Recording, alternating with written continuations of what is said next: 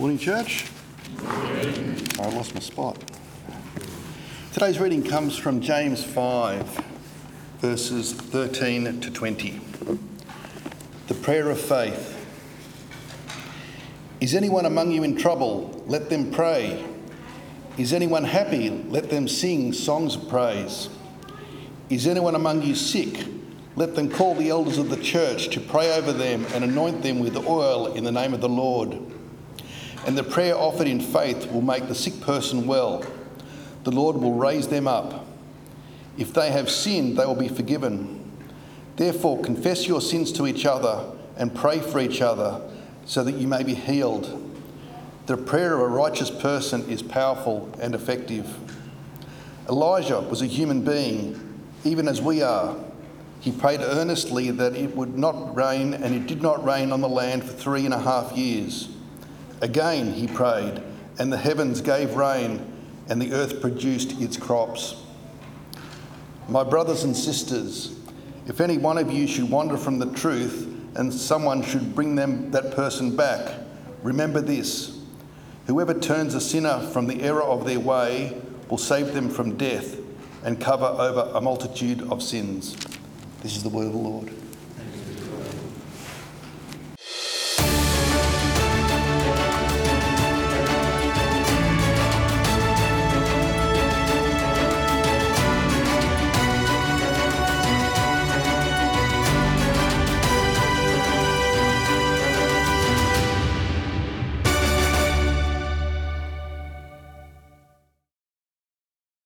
Here we are. That's the last time we get to hear that today. And over the series, this is the last message in our series uh, looking at James. So, like, how about we, as James said, let's just come into prayer before we come and hear the words. Oh, loving and gracious God, your word talks to us afresh and anew. So today we ask that your Holy Spirit open our hearts, our minds to hear afresh your word for us today. No matter whether this is the first time or it is many times that we've heard this word, as found in the Bible, make it fresh, make it new, make it speak to us now. We ask this in your name. Amen. So, we've been exploring James over five weeks. We've looked at one chapter, or actually a section of each of those chapters over those five weeks. And we're in chapter 5 and last part of chapter 5. But before I go and explore this, what I would like to do is take you to the beginning of James. It's actually a section we didn't read aloud in church. It wasn't, wasn't something that we focused on, but it helps us frame all of this letter of James, but also helps us frame how James is talking about prayer and what is important about prayer in this. So let's go to James chapter 1. It's going to go on the screen for you. Um, there we go. James chapter 1 and verses uh, 2 to 8. So, right at the beginning. So, James, first of all, introduces himself and then goes, Dear brothers and sisters, when trouble of any kind comes your way, consider it an opportunity for great joy. For you know that when your faith is tested, your endurance has a chance to grow. So let it grow, for when your endurance is fully developed, you will be perfect and complete and needing nothing. Let me just pause there, just while we're in the middle. How many people have read this passage? Especially in a time when life is tough. Yeah, yeah, we've read that and we go, oh, yes, let's remember James. Let's remember that, you know, no matter how hard it is, we're going to consider it pure joy. No matter the trouble we have, we're going to endure through it. And we do. And then it goes on and says this And if you need wisdom, ask our generous God and he will give it to you. He will not rebuke you for asking, but when you ask him, be sure that your faith is in God alone. Do not waver, for a person with a divided loyalty is an, as unsettled as a wave of the sea that is blown and tossed by the wind. Such people should never expect to receive anything from the Lord. The loyalty is divided between God and the world, and they are unstable in everything they do. Now, powerful words there from James. Powerful words. And, and, you know, here's the thing, you know, we've got this, and we'll put up the next slide for us. We've got this trouble, but we need to push to joy in all of that. We've got this wisdom, but we need to push to ask to have it, don't we?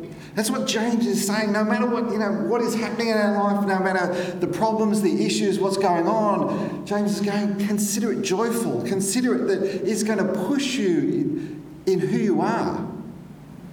And at times when we're in the midst of the problems, or in the time we're in the midst of the trouble, when things are looking hard, how many of us turn and go, oh, wasn't that fantastic? Isn't that joyful?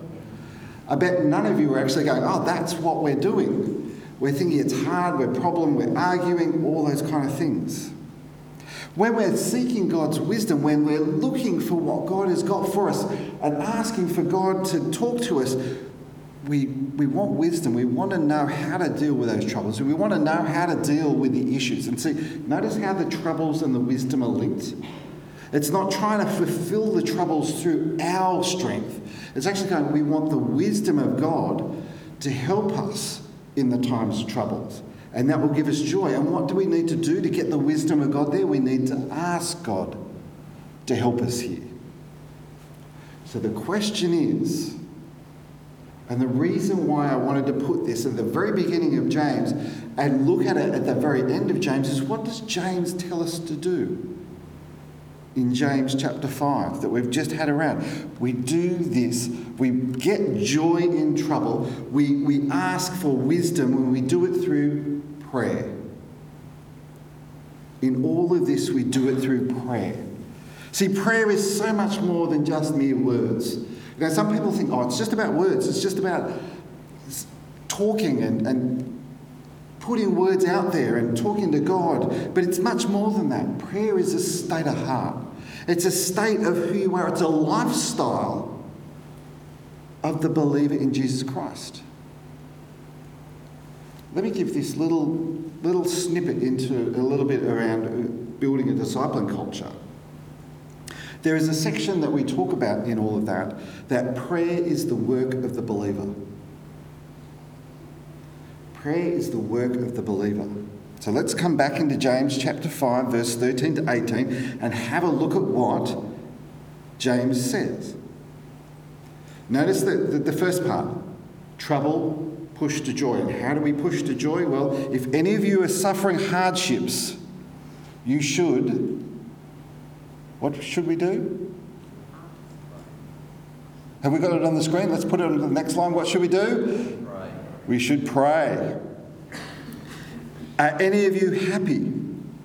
You should sing praises. How many of us come into worship, you know, full of joy and full of happiness, and, and yet when we come in we go, oh, yeah, let's sing a joyful noise to the Lord. You know, it's, it's actually about coming, you know, sing praises, lift our hearts to God. Are, any of you sick? You should reach out, and I'm putting some of my own words in here. You should reach out. You should call the elders of the church to come and pray over you. It's, it's about, you know, and, and here's, here's a little snippet of a, of a minister over many years is that you don't want to lose people because they've been unwell and you, you've never, and they didn't reach out to you say they were unwell. We, as ministers, we don't know when people are sick. So part of it is for you, if you are part of the church, to reach out when you're unwell, when you want help, come and ask for it, and the church will respond. Come and pray over you, anoint you with oil in the name of the Lord. Such a prayer offered in faith will heal the sick, and the Lord will make you well. And if you have committed any sins, you'll be forgiven. James goes on, confess your sins to each other and pray for each other so that you may be healed. The earnest prayer of a righteous person has great power and produces a wonderful result. And he goes on and then talks about Elijah was a human as we are, and yet when he prayed earnestly, there was no rain. So when he prayed, amazing things happened. None fell for three and a half years, and then when he prayed again, the sky settled, sent down rain, and the earth began to yield its crops. So, as we've been reading through James, we've been having a look at James and how he's been pushing practical faith. About faith that has a real action to it. Faith that is not just sit back and intellectually absorb, but something that has immense amount of practicality. You know, things such as controlling your tongue and you know actually putting action into your faith into action and helping other people. But at the root and the foundation of it all is prayer. All of those actions are founded in prayer. All of those things that we do are founded in prayer. That is the basis and the glue that holds it all together. There is nothing more practical than prayer. And while this is comf- comforting, it's also probably the most challenging for us, isn't it? Most challenging advice. How do we come and pray in times of trouble? How do we come and pray for wisdom when we're struggling? How do we come and do this? How do we handle the suffering and the troubles? How do we live more like Jesus? Well, we need to come into, into prayer. How do we praise when we're happy? Well, we need to enter into that in prayer. How do we support one another, fellow believers? We do it through prayer. See, prayer is central in the life of our Christian believers, of brothers and sisters in Christ. However, in our modern world, you know, uh, let me just talk about our modern world here. However, in our modern world today, it's hard for us to actually realise the power of prayer. See, after all, you know, us humans, we are amazing creatures. We have accomplished amazing things, haven't we? We've delved into the depth of the human genome and we've mapped what it is. We've, we've sent people into space. We've walked on the moon. We've, we've created AI that helps us with so many tasks. I, I, I don't think you even realise the amount of tasks that happen on the back end that has some form of artificial intelligence doing the work. We've created search engines, Google, you know, Bing, if you're Microsoft, is that still around? Uh, yes. Okay, good. Uh, I don't know. But, yeah. You, you've got those search engines there that can look up information from over the centuries from around the world in less than 0.125 of a second. You've searched all of this information. And you go, I want to know what this means. And you type it in and you get an answer. Whether it's true or not, I don't know, but you get an answer, don't you? And this is all at your fingertips. You know, if you're unwell and you know troubles, what do you do? I'm unhappy. How do I help myself get out of my unhappiness? Type that in Google and you will get results. I've got a pain in my left foot. Type that in Google and it'll tell you you've got gout or you've got something else and you've got, so, you know, you, you, you know, could be anything. Um, but, you know, we've got all this information and you know what? We go there first. The modern world, we go to that before we go to prayer. But that's backwards, isn't it? For people of faith, that's not where we go. That's not what God has intended us to do. Prayer is the work of the believer. Prayer is the foundation, it's the glue, it's the centrality of it all.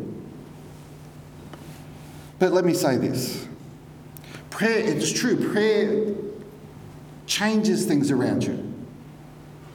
But the thing that changes the most is when you pray, it's not necessarily about the external things there, it is about you. When you pray, prayer changes you. So there'll be times when you pray for a situation to change and it remains. It remains the same, the trouble is there, the issues are still there, the things are still happening, life has not changed, and you prayed fervently. But the thing is, you pray, you change. Even if the external situation doesn't change, you change and your outlook changes. And that's when James is saying, even in that trouble, as you are praying through this, the outside might ch- not change, but you change and you start to see that perseverance is achievable. That you can actually find joy in this because you know that your God is there for you. What happens if, you know, instead of expecting to pray to fix a situation and fix the negative circumstances that are in our lives. What happens if instead of praying to try and just fix that, you pray to trust in God? Trust in God that, that God has designed prayer that it will change the situations, yes, but it will also change us and how we see that situation. What happens if we, we go to James as it says, Consider it pure joy, my brothers and sisters, whenever you face trials of many kinds, because you know that the testing of your faith produces perseverance. What happens if we trust in that prayer that God is going to change us? Now, in just a moment, I'm actually going to get us to pray. I said this series was about practical faith, and as a church, we should pray. We should be praying together. So, what I'm going to do in just a moment, I'm just going to make a couple of comments before this, um, just about prayer. But I'm going to get you to turn around, create a group of, you know, um, four to six, you know, that kind of small, little small group. And I want you to pray about God's lead for this church. I actually want a specific, I'm going to give you a specific prayer. I want you to pray for where God might be leading Pittwater Uniting Church. Actually, ask God to come and speak into your midst. And we're actually going to invite the band in just a moment. We're going to invite the band to come up and play. And, and as, as, as they play and as you pray, um, if there's a specific word, if there's a specific things come out, I'm going to invite you to come out during that last song, and we are going to share in that in that song. So I'll give you some framework, some foundation about a practical faith, about putting into action, about praying as a church. But let, let me give you a couple of things here.